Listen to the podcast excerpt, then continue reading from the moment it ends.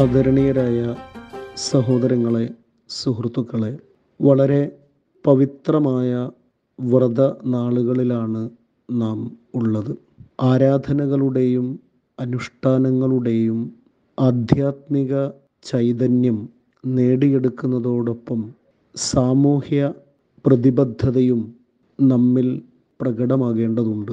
ഇസ്ലാമിലെ ദാർശനികനായ ഇസ്സത്ത് ബെഗോവിച്ചു പറയുന്നുണ്ട് ആരാധനാലയങ്ങൾ മനുഷ്യനെ സമത്വവും പാരസ്പര്യവും സൗഹാർദ്ദവും സഹവർത്തിത്വവും പഠിപ്പിക്കുന്ന വിദ്യാലയമാണ് എന്ന്.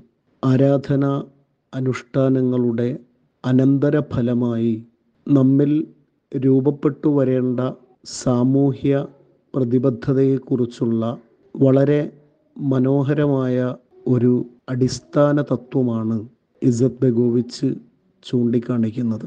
പുതിയ കാലത്ത് ആരാധനകളും അനുഷ്ഠാനങ്ങളും മനുഷ്യന്റെ സഹവർത്തിത്വത്തെയും സാമൂഹ്യ പ്രതിബദ്ധതയെയും ചോദ്യം ചെയ്യുമ്പോൾ ആരാധനകളിലൂടെ ആധ്യാത്മിക ചൈതന്യത്തോടൊപ്പം സാമൂഹ്യ പ്രതിബദ്ധതയും രൂപപ്പെട്ടു വരണമെന്നത് സുപ്രധാനമായ കാര്യമാണ്. സാമൂഹ്യ പ്രതിബദ്ധത രൂപപ്പെട്ടു വരാത്ത ആരാധനകൾ ഒരിക്കലും സ്വീകാര്യമല്ല എന്നും അത് നിഷ്ഫലമാണ് എന്നുമാണ് പ്രവാചകൻ പഠിപ്പിച്ചിട്ടുള്ളത്. ആരാധനകളുടെ വലിയ ഖനമുള്ള ഒരു സഹോദരിയെക്കുറിച്ച് പ്രവാചകന്റെ അടുത്ത് വന്ന് പറയുന്നുണ്ട്. ആരാധനകളിൽ വളരെ കേളി കേട്ടവളാണവൾ. പക്ഷേ അയൽവാസിയോടുള്ള പെരുമാറ്റം വളരെ ചീത്തയായിരുന്നു. അവളുടെ ആരാധനകൾ നിരർത്ഥകമാണ് എന്നാണ് പ്രവാചകൻ പറഞ്ഞിട്ടുള്ളത്. ഏറെ വചനങ്ങളിലൂടെ നമുക്ക് മനസ്സിലാക്കാൻ കഴിയുന്ന ഒരു യാഥാർത്ഥ്യം. മനുഷ്യൻ വിശ്വാസി ആരാധനാ കർമ്മങ്ങളിലൂടെ ആധ്യാത്മികമായ വളർച്ചയും പരിശുദ്ധിയും മാത്രമല്ല നേടിയെടുക്കേണ്ടത് എന്നും സമൂഹത്തോട് സ്നേഹവും സൗഹാർദ്ദവും സഹവർത്തിത്വവും ഉള്ളവരായി മാറണം എന്നുകൂടിയാണ്. ആരാധനകൾ ചെയ്യുന്ന ഒരു മനുഷ്യന്റെ ജീവിതം അതിലുണ്ടാകേണ്ട ഉത്തമമായ മൂല്യമായി പരിശുദ്ധ വേദഗ്രന്ഥം ചൂണ്ടിക്കാണിക്കുന്നത് തആവുൻ തആയുഷ് എന്ന മൂല്യങ്ങളാണ്. അഥവാ ഒന്നിച്ചൊന്നായി ജീവിക്കാനും സഹവർത്തിത്വം പ്രകടമാക്കുവാനുമാണ്.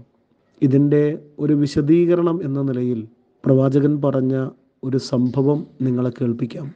തന്റെ അനുചരന്മാരോടൊപ്പം ഇരിക്കുന്ന തിരുദൂതർ ഒരിക്കൽ ചോദിച്ചു നിങ്ങളിൽ ആർക്കാണ് വ്രതമുള്ളത്? പ്രവാചകന്റെ പ്രിയപ്പെട്ട അനുചരൻ അബൂബക്കർ സിദ്ദീഖ് എഴുന്നേറ്റ് നിന്ന് പറഞ്ഞു എനിക്ക് നോമ്പുണ്ട് പ്രവാചകരെ.